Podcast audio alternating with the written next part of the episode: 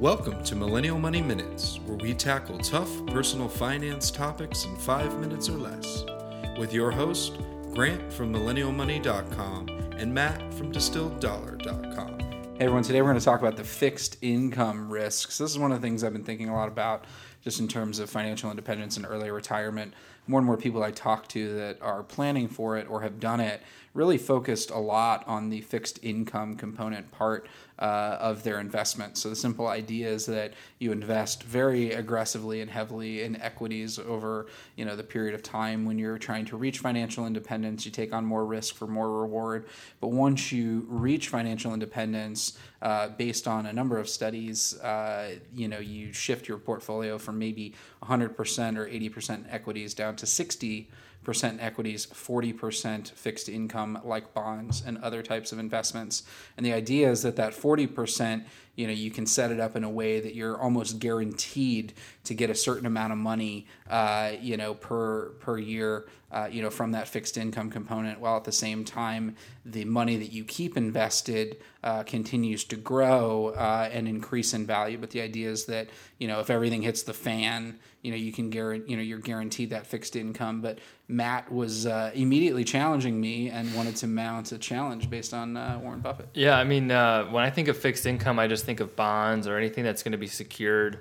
And so typically, you're going to get a lower return. And so just inherent within the difference between a bond or a stock, stocks have a lot of risk, of course, that's inherent to it. You have a lot more upside. And so therefore you also have a lot more of that downside too. The company just disappear.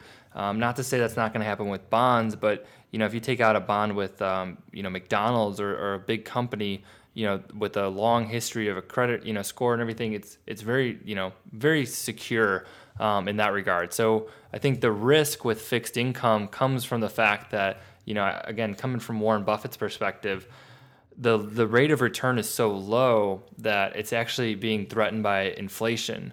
And so I think for a low dollar value, let's say you have a $1 to $2 million portfolio, I think it could be a smart strategy to include fixed income. But copying Warren Buffett here, once you get enough equity, then it becomes ineffective to go and allocate towards bonds, and that's why he recommends 100% towards stocks, and that's why he's in his his will he's recommending that his spouse gets moves towards the S&P 500 equity market. It's not towards bonds as much so as just equities.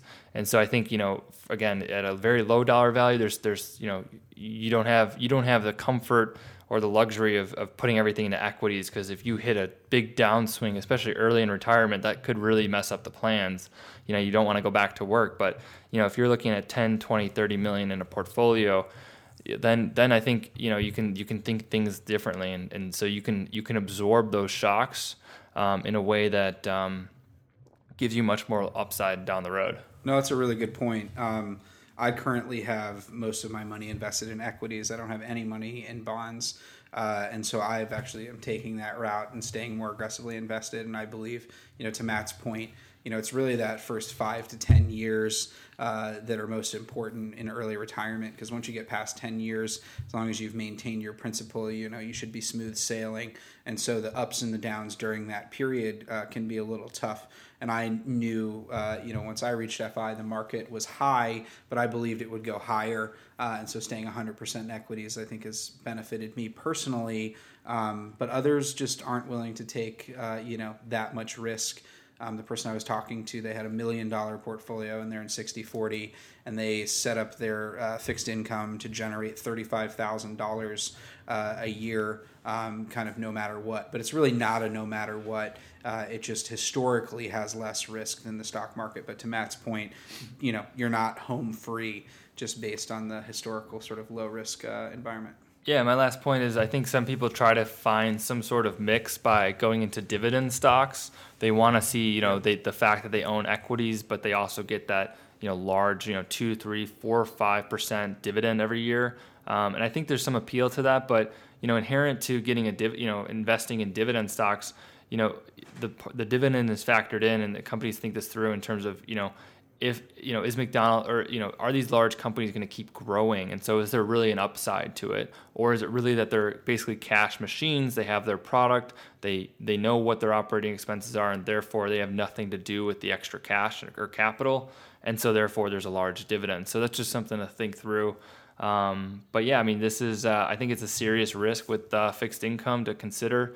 And so, yeah, in the words of Warren Buffett, you know, it can be a big risk. So this is the fixed income risk. Heard it here first. We'll chat with you soon.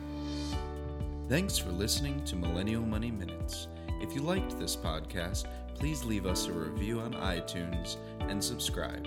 If you want us to cover a specific topic, use #MillennialMoney on Twitter or visit MillennialMoneyMinutes.com.